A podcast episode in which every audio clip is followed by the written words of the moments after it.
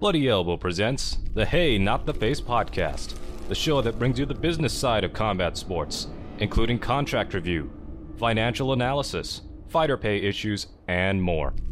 Hey Bloody Elbow podcast Substack subscribers will hear bonus content if available at the end of the broadcast.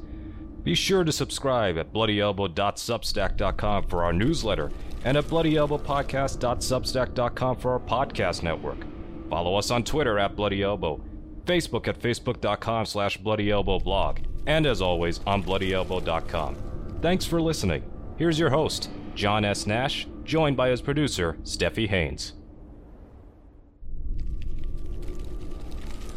Hello and welcome to Hey Not the Face with your host John Nash and your producer me, Steffi Haynes. And today we have a hodgepodge episode. I put together a bunch of questions for John and I'm just gonna throw them at him rapid fire. Are you ready, John? But first, how are you? Well, I'm not ready for that. that's that's always that's always throws me for a curve. That's a loop right there. Uh, no, I'm good, fairly good, all things considered. How are you? I'm How's good. the heat in Texas? Like a million degrees, but it's sprinkled a little bit today. So at uh, 11:20 p.m., it's still 84 degrees here. Wow, wow. It's you know it's been beautiful in LA the last couple weeks. What's Not the brag. temperature right now? Uh, right now it's in the 70s. Oh my! It's at night, sunset. So 918. What is it right now? We're gonna we're gonna look at the the app uh, programmed over my location. Uh, weather. Nope, that's not weather. Uh, slowing. Okay, right now it is 72 degrees. Oh my goodness! I'm so jealous.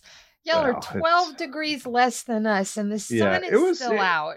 It got hot during the day up to 90, but it didn't feel that bad. Oh, it was 106 here today. Well, that's that's unbearable. That's Yeah, like you know, that's really like living in New. Delhi. You don't want to. You don't want to leave the domicile whenever it's like that. Now wait till the power goes out. oh God, knock wood. We've avoided that so far. Yeah, All right. yeah. I just I'm sorry. I'm just planting the seed. Thanks a lot, man. Yeah. Mother Nature don't listen to him. okay, so let's let's jump right in here. And the first thing I want to talk to you about are sponsor deals. Specifically, the UFC sponsor deals with crypto or monster or the the rock shoes i think it's called the rock collective or something along those lines but tanner boser released a video and he just went off on the sponsors that don't pay me a fucking dime. And the thing is is if I am to understand correctly judging by your tweets, it's not really on those sponsors, it's on the UFC. I mean, yeah, technically, yeah. We've talked about this in the past a couple Yeah. times. I think it's in the UFC contract sponsors. To go over it again, though, the UFC, UFC's deal, the way they have their contract structure with fighters now is the the fighters um, have no rights to sponsorship at all. They have none. No right to have wear a sponsor in the cage like they used to be able to do. They have no right to uh, wear sponsors during the, the week before during during any UFC event, and that includes the week before the lead up to the fight, uh, fight week they don't have rights to sponsors, but they have what's called uh they they're they have to wear the the uniform they're given the kit, the Reebok kit, right? and they have kit. to that kit's what's that? It's a Venum kit now. No more Venum. Reebok. Yes, yes, but whatever. it's some sort of outfit they wear. Yeah, but but on it can be logos of other sponsors, right? And they also have to wear now the the I think they're like um, sandals or something from the Rock, not his shoes. I, I can't remember what the what footwear they have to wear on the walkout, but it's the Rock, man. You know, it's his brand. But all that's part of the outfitter kit, and outfitter policy. And the UFC fighters are compensated, and I use little air quotes there. They're compensated by the UFC for complying with all the requirements of the week to get that pay. So they're not originally when it was introduced, it was introduced with the Reebok kit, and everybody assumed that that imagines that's the pay you get for wearing the Reebok kit for Reebok, right? But no, really, what they're paying you is they're paying you as a bonus for complying with all the rules during fight week, which means wearing all the stuff they tell you to wear, uh, showing up and signing the autographs. They tell all the stuff you're supposed to do during fight week, the press. You do all that, you get that payment, and that's all bundled together for that. And so the UFC they can collect all the sponsor money from the individual, from the the, the whoever does the outfit, from the the shoes, from the logos they put on the outfits. All that goes to the UFC, and the UFC pays it out to the fighters. Now, the complaint that he has towards some of the sponsors, yeah, it should mostly be directed to the UFC. But when the sponsors sign these deals with the UFC, often they'll sit down and say, "Here's the percent we want to use to go to the fighters uh, for, for certain sponsorship deals and stuff that we want the fighters." Like if we came in, let's say we we wanted to be sponsors for Bloody Elbow, and we, like the UFC would never take us, but let's say they did, and we go, we want to give you a hundred, you know, one million a year, so we could have our logo on the cage, but eighty percent of the money we're going to pay you for having our brand there, but the other twenty percent we want to have go to fighters and we want those fighters to show up and do certain things with you know either wear the UFC the bloody elbow logo or show up to events and and, uh, and support a bloody elbow and so we could we could put that in the contract but you know who controls that money still the UFC decides what fighters get it wait so it's subjective then well somewhat subjective in this situation, on the outfit and kits, the contracts probably state the, that all the money is going to the UFC. They, there might be separate deals, like the Rock shoes. He might have a deal where portions of the money are he wants certain fighters to get a you know to be spokespeople for it, and so they'll, they'll select certain fighters. They'll do individual ads for the Rock's footwear or show up at events wearing Rock footwear to advertise it, and they'll get some money. But this is kind of this helps UFC because the sponsors might ask for a fighter, but it's up to the UFC if the spot the, the fighter's gonna be picked for that particular sponsorship, right? And so my understanding is what often happens is the people that deal with the the the client, the the sponsor that contacts the UFC makes the deal, they then go to, you know, they have to go up to Dana White or one of the main guys and say, here's who we want to use. Uh, here's who our the sponsor wants to use as one of the, the fighters to represent their product for uh, from from the UFC, and then Dana White gives the he says yes or no. Is he in good with the UFC or no? Has he signed up his contract? We in negotiation with him? Yes or no? And then based on what Dana White says, then they can go to that fighter and say, hey, here's a deal. Do you want to show up at this event, or do you want to have this extra logo? You know, do you want to be in a, a press marketing campaign or in a commercial for this sponsor? And we'll pay you this amount of money. All right. Question Has the amount of um, showing up and doing things pay increased any since we first saw it roll out with the Reebok deal? Well, the, the, they did have a an increase. What was it a year ago? Uh, for the bottom guys, more from the top. I can't remember. I think it's like uh, four thousand. It starts at instead of twenty five hundred for the people that for the the fight week compliance. So it's gone up a little bit, but not a lot. But at the uh, top end is what I'm looking. I don't. I don't. I think the top guys are still at forty thousand. So that's the most you can make. That is the most you can make. Yes, but you 40, are 000. wearing kind of big sponsors. Like we go back to the golden age of sponsorship. You know, the the golden age before the sponsor tax. You would see guys making threefold what their purses were, fourfold what their purses were. Oh yeah, no, for most I shouldn't say for most part, for the top fighters, it is a huge we've already talked about it, it's a mm-hmm. huge decrease in their pay from sponsorship. Right. And also hurts them on their outside the cage sponsors because you know who wants to be a sponsor? If you uh if you're going to sponsor you know the be an energy drink and you want to get a UFC fighter as a sponsor who wants to sponsor you when the UFC can use your image in all the ads for their energy drinks that that, that their sponsors are right? So there's a big conflict there much more than other sports because UFC has access to the rights to your image in so many different places. So it limits your sponsorship outside the cage. And so a lot of fighters the top guys who used to make 100 200000 dollars in sponsorship and sometimes you know in huge amounts outside the cage they've lost tons of money per, uh, from the sponsorship. Now the bottom guys that could never get sponsorship they might be doing a little better. The very you know the, the very guy in the bottom prelims because they're getting some money here that they before they couldn't get any. And there's a group of fighters in the mid range, you know, me, I, I guess 500, let's say 500 fighters, you know, guys that win, lose, but hang around the UFC for a while they're doing better because they they couldn't get sponsorship before because they weren't really known fighters. But now the UFC, because they've been around, they can send them out to these events or give them to uh, some of the vendors to be the the the person that's going to get the sponsor money for being a company man, and so they do better. And often those guys are in certain territories where the UFC is trying to push to keep those fighters happy. You know that way they can like if you're in the Europe, you know, so no, a typical American fighter probably doesn't have access to a lot of that sponsor dollar, but someone in let's say Australia or or you know um, China or some, well, the China probably, you know, some of the fighters can get much bigger local endorsement sponsorship, but, you know, or Europe and certain countries can probably get more money from that, from the UFC for those deals than other fighters. But for the vast majority, I should say, especially for the top guys, for the vast majority of the top guys, I mean, we're going to talk about boxing later, I'm sure. I mean, Spence Crawford, we'll get that later. When all those logos you see in the cage on the ring come uh, next Saturday, they're get a piece of all that. And that's not how it works in MMA let's talk about the quality of sponsor because again, I'm going to go back for a moment to the golden age and you would see some random watch sponsor and some local tire sponsor or local dealership. You would just see the most random collection. But now the UFC has eliminated all that. You have to, you know, just take what you're given through the Venum deal, whatever. The go out on the road and sign posters deal. But what about the UFC sponsors? Because they're not exactly blue chip. Yeah, they're they're they are not. In fact, uh, UFC for a long time strove to, to, improve the quality of their sponsorship and would turn down a lot of sponsorships under the Fertittas, you know, to get major beer. What Budweiser was a major was it Budweiser for a major long time? Mm-hmm. Or Bud yeah, Light, it was actually Bud Light. Bud um, Light, you're right. Bud yes, Light the famous Brock Lesnar. Yeah.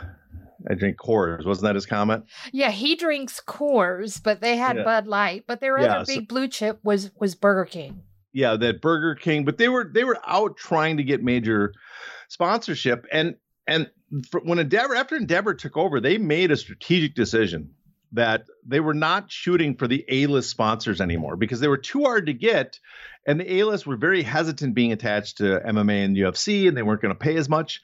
And they started going after it started when well Dana White spoke at the Republican convention in 2016. A lot of fighters were publicly, you know, conservative in the UFC, and they noticed And Endeavor made this strategic decision. They started going after B, C tier sponsorship, um, often run by conservatives, because they knew they were easier to get and get more, and those guys were willing to pay more because they were getting access to what they viewed as a major sport, and they could never get into the U- eh, NBA, NFL, any of those.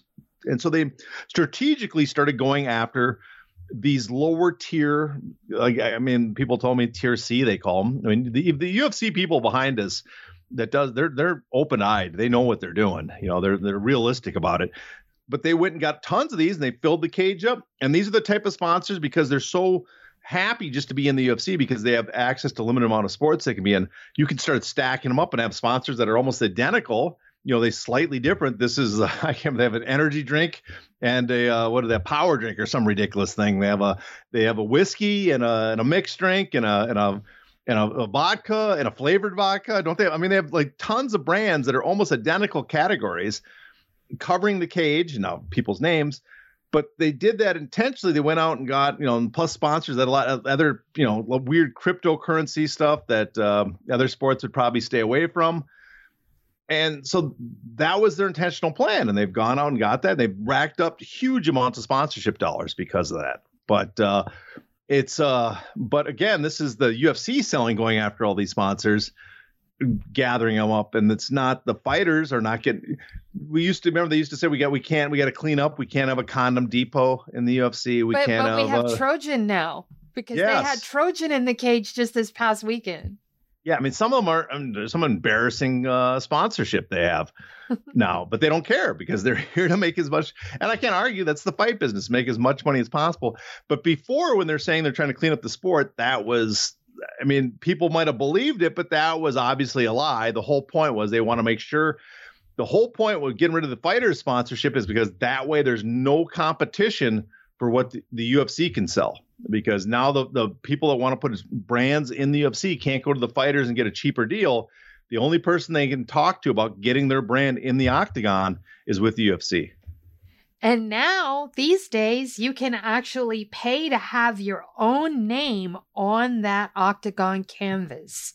I mean, they have monetized every single molecule that they can. I mean, I'm so glad they, they cleaned up the cage. It's it's so much cleaner and tidier looking now. I mean, I can't imagine anywhere else they can squeeze money out of. But I'm sure you'll be able to tell me something. Oh But- yeah, they they have plans. I guess they have talk. They have several sponsorship um, uh, deals that they haven't uh, they haven't tapped into. They think I can't remember. There's a list of certain categories they're going to go for that they don't have yet, Oh my. and so they got to push for those. They're going to push to re up or. You know, they they're also put for. I think they're pushing for certain premium events to up the charge. You know, so like Con- they're probably not including Conor fights in all the deals now. Now, if you want to be in the cage when Conor fights, you have to pay extra. Would that also apply to someone like Jon Jones? It probably. I mean, I, I don't know the full details yet, but there is there they are trying to, or maybe they're covering out certain spaces. I don't know the full detail, but they want to carve out some of the bigger events because they want those to be premium and get and get more dollars from other spon, you know, sell them to other sponsors that might be interested in the bigger events. Now, does Bellator or PFL or One or Rizin, you know, any of those the, the bigger ones, the, and those are our big four, do they have sponsor taxes or anything approaching the way the UFC does their sponsor business? Well, Rizin's a little different. You notice Rizin events don't have much sponsorship in the cage. Yeah. Uh, and it's just Japanese a different business. I remember talking to some people about that. It's they, they keep it clean. They have certain sponsors for the event, usually on TV. But it's interesting because fighters make a lot in sponsorship in Japan. Like their purses in boxing too. Like boxing purses might not be as high in Japan normally. If we talk about Fulton later and Inoue, that's a little different. But normally the the purses are a little because they don't they don't make as much on the TV rights or the gate they can make some, but you know, there's not as many big gates in Japan. But they make a fortune in sponsorship. The fighters do. The, and, and if you're a Western fighter and you come to Japan and become popular, you can make a lot of money in sponsorship. So there's a lot of fighters that are making just a, a ton of money in sponsorship in Japan. Uh, so it's a little different. So the, the fact that the cage they, they they don't have it in the cage doesn't hurt or doesn't have in the ring doesn't hurt the fighters as much because there's so much i guess the the fan base is so much more follows the fighters more there or something. I don't i don't know why. I'm i don't i'm not in depth knowledge of the japanese market but that seems to be the case. Uh for for pfl they they almost have an identical thing to the ufc remember they have they have they have uh, uniforms do they not? The P- yes, the Yes, for their does, fighters. So- yes. they've done the same program as the UFC, where one I'm not as familiar with. Uh, that's a I don't know the full detail. I know they've they they have a lot of the same rules as the UFC and PFL on the right to have sponsorship. The U, the one has complete control over it. Uh, but PFL is very much almost identical to the UFC. Uh, but I don't know if they pay uh, the, the, the there's no um, bonus pay that I remember going through that contract with you. I, I got to recall. I don't think there was like no, a, there a- wasn't. yeah, Venum deal bonus. So it's not as good right there, right? Now, Bellator is probably the most old fashioned. They, you know, they have the right to ban any sponsor. You have to you have to get approval for all of them. Um, but it's the old school that you are allowed to have your old sponsors. The problem is if you're not getting the ratings on Bellator like you used to with the UFC, you're not going to get as much sponsorship. So select fighters probably do well.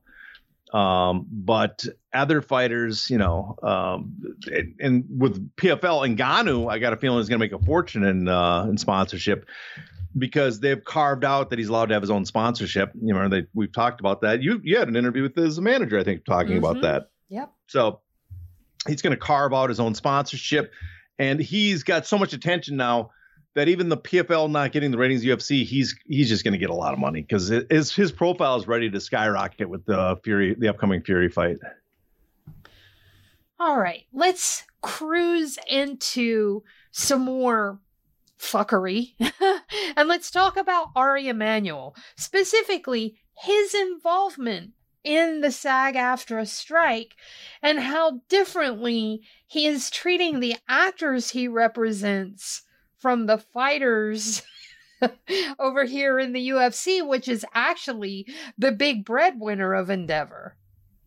Yeah, it's uh it actually this was talked on Freakonomics a while ago as we go through. I think it's a buffet of choices of questions we're going to go through here today. It sounds like so. Yes. But for this one, it's um Freakonomics. They, they mentioned it. And it was infuriating because they mentioned it when in a portion of the show when they weren't talking to Ari instead of bringing it up to him because this would be something interesting to to, to bring up for him to talk about.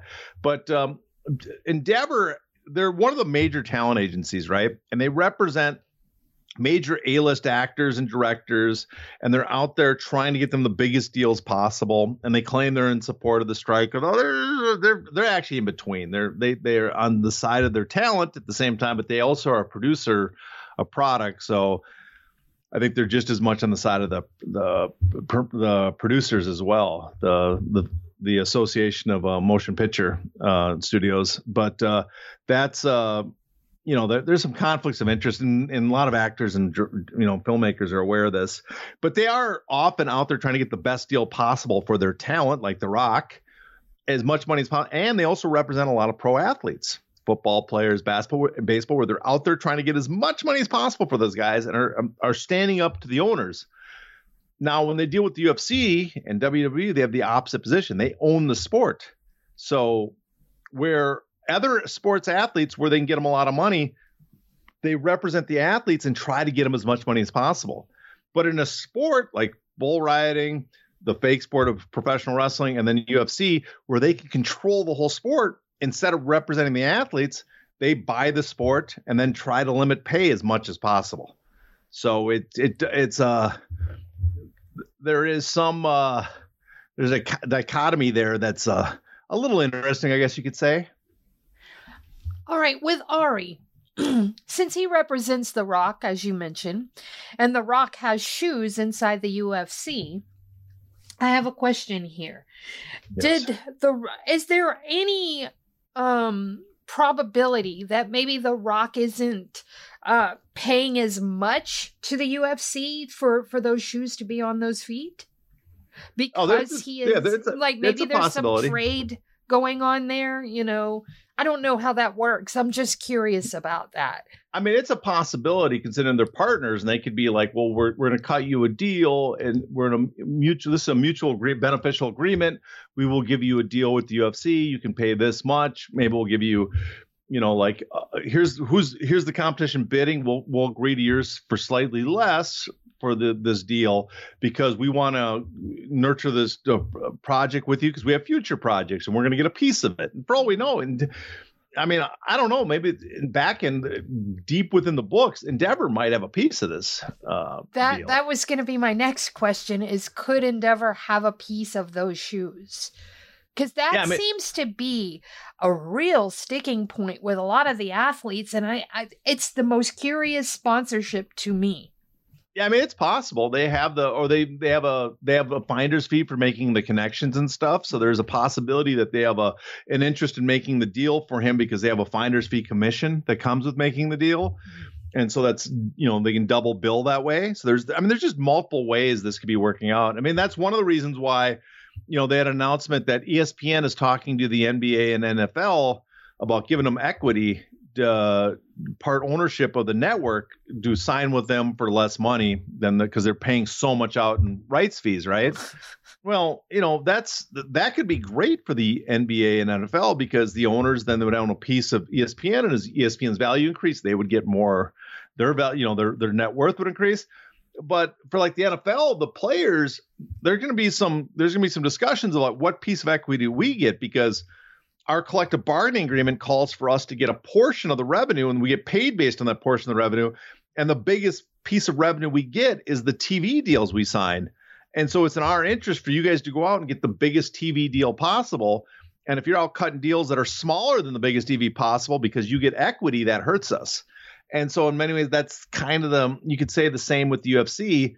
The fighters, uh, even though the promoters have no fiduciary responsibility to the fighters, the idea of the fighters is like, well, you're you're giving up, let's say, a, a sponsor that was willing to pay us, uh, and these Reebok kits or pay us more for one that's not because you get a commission for signing the deal and you get more revenue. So, you know, it's uh, again the UFC. It's interesting because Endeavor is really strong advocates for their clients when they're high paid athletes in other sports, but they're the exact opposite when they're dealing with their own athletes in the sports that they control.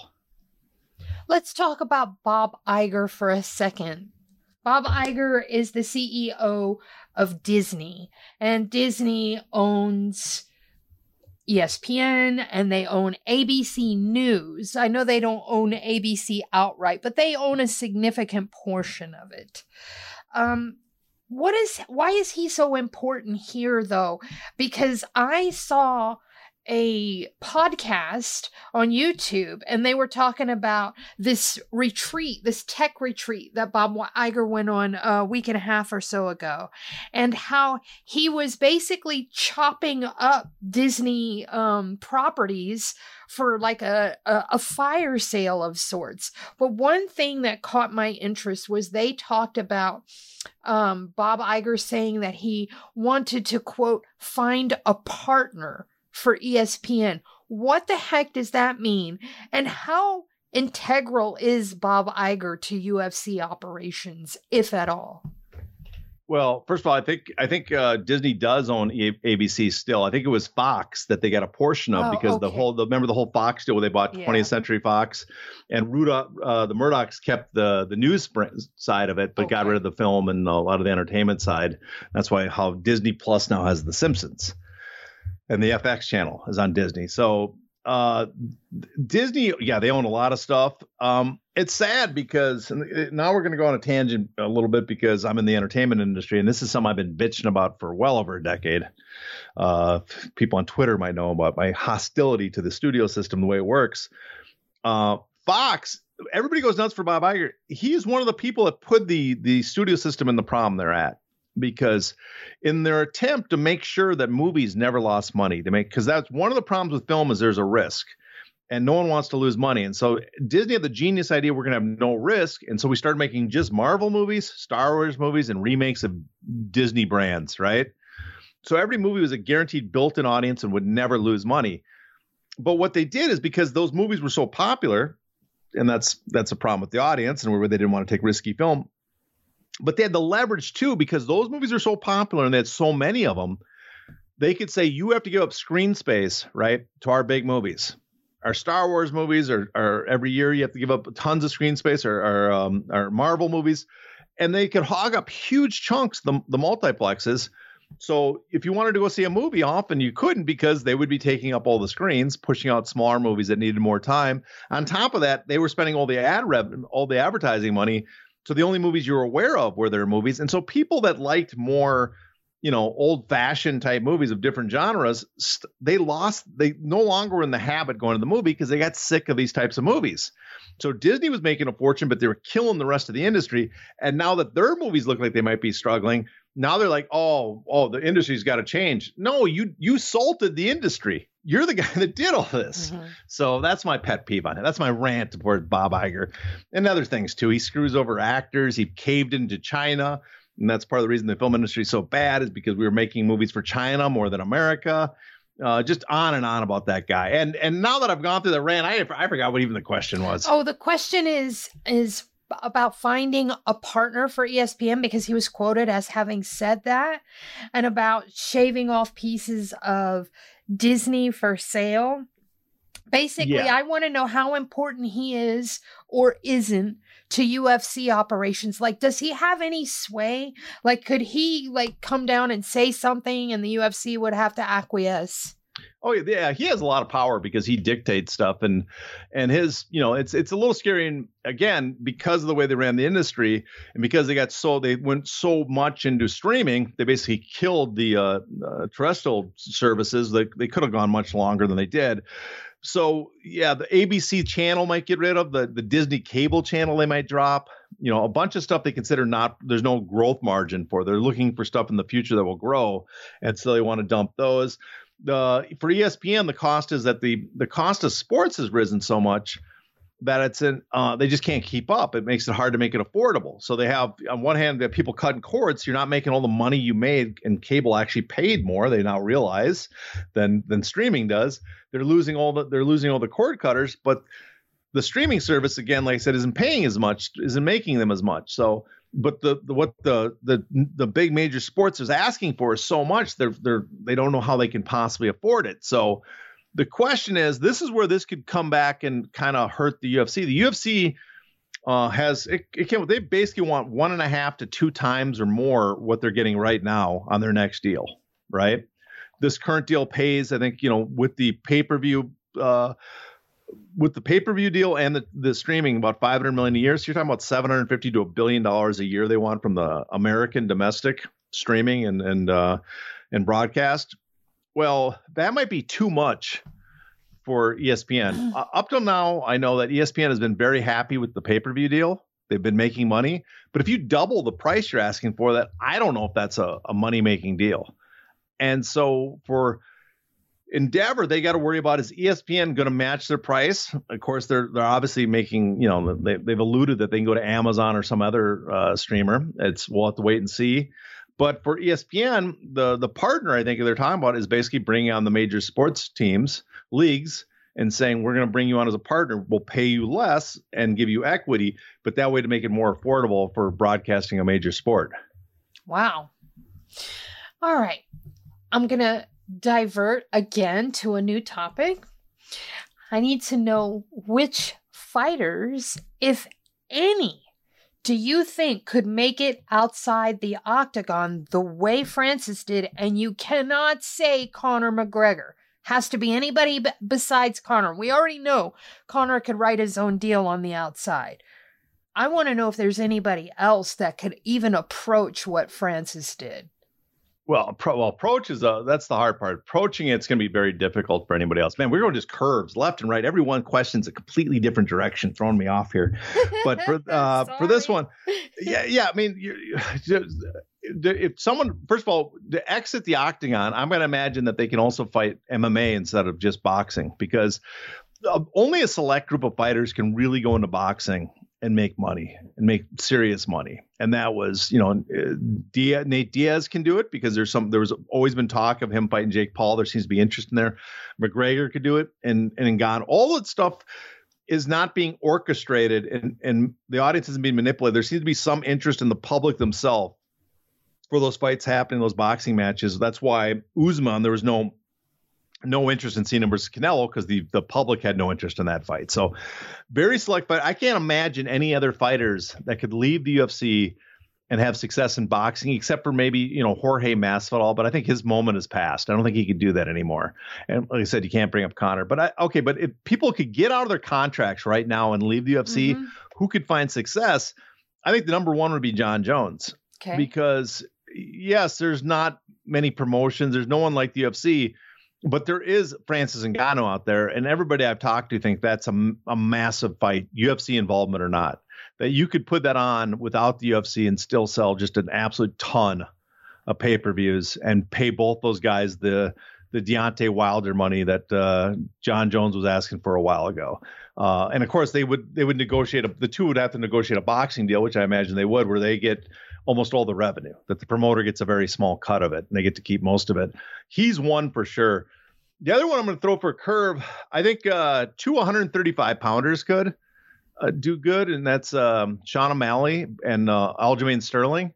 Mm. In some ways, Aljamain Sterling better because I don't think Aljamain's not like a major draw, but he's kind of, he's leaked what he makes in the UFC. Didn't he say he makes like four hundred thousand dollars, five hundred thousand as a champ in that ballpark? Yep. Plus pay per view, and but pay per view kicks in at like two hundred thousand, and he the most he ever sold was like two hundred fifty thousand. So he's not making outrageous amounts of money. Uh, if he left, yes, he's not a major star, but if he could just walk out of the UFC while still the champ, haven't haven't haven't uh, if he hasn't lost the belt, and you know just threw it back to the UFC, I could imagine, even though Bellator, you know, their financial problems are going to be bought by someone else. A Bellator with their roster, he's the type of fighter. When you look at what they pay their fighters, uh, uh three, four times what he's currently getting is not outrageous. Maybe even you know two two million or more, while he's still the number one guy at 135 does not seem like in a ridiculous amount he could get paid, which is, you know, it's not Ngannou money, but it's better than what he's getting. I'm going to ask you two names because th- these were the two names that popped into my head Israel Adesanya. Yeah, Israel's a little harder because he does get a pretty high paycheck for MMA from the UFC while champ. And um, I think his base started like four or five million guaranteed, and then it can, you know, a lot of pay per view sales can go up to six or seven million. That's you know, that's the word on the street. Uh, the problem is he there's no opponent in him in boxing. There's no interest in him to go box, right? And there's no so you can't do that. And there's no he's making that much in the UFC, but there's no opponents outside the UFC you could really sell. Okay. And so that would be a problem. In fact, in some ways, I think uh, like a Volkanovski would do would have you have a better option with him because I don't know what his new deal, but be, what his deal was before. You can imagine him going into uh, Australia, holding an event, and from the keeping the gate and keeping the Australian pay per view for himself, making more there than he would in the UFC. But for Adesanya, it's uh, without the opponents. It's there's just no one outside the UFC I can imagine drawing that well enough that would make it worthwhile. Okay. Well, um, all right. My other one is way out of left field and very, very likely to never happen. But if she were to come back, would Ronda Rousey be able to do something on the outside? Like if she were to come back to MMA and she shopped around, would she be able to do as well? Yeah, for one simple fact, I think you could still put on a cyborg fight. Okay. And uh, I don't think it would sell as well as it would a few years ago. I mean, maybe it would because you never know. Things just take off the weight. I mean, but you went off on two losses, so the best would be bring her back, throw her in against uh, someone she could beat, and then and then book the cyborg fight. But you, I, I imagine if you could, you could probably sell a cyborg fight against her now and do well enough that um, she she would make as much, if not more, outside the UFC. Now, if we had done if during the the, the the peak of her fame and she just walked out of the UFC and went and fought her and Cyborg met somewhere to fight, uh, I think she would have made a lot more. All right, now Sean Strickland did an interview just a couple of days ago with Helen Yee, and he made a really valid point that title challengers don't make shit. And I quote, maybe enough for a lift kit for a truck or enough to upgrade a Hyundai accent. It is not LeBron James money, he said.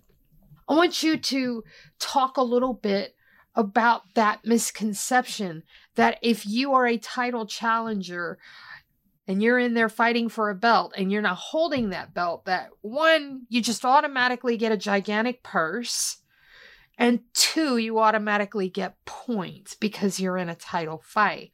So many people believe that. To access the bonus content of this show, you must be a paid subscriber.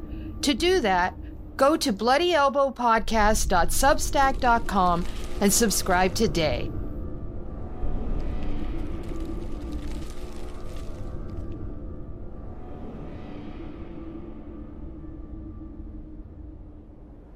Thank you for tuning in to this Bloody Elbow podcast production.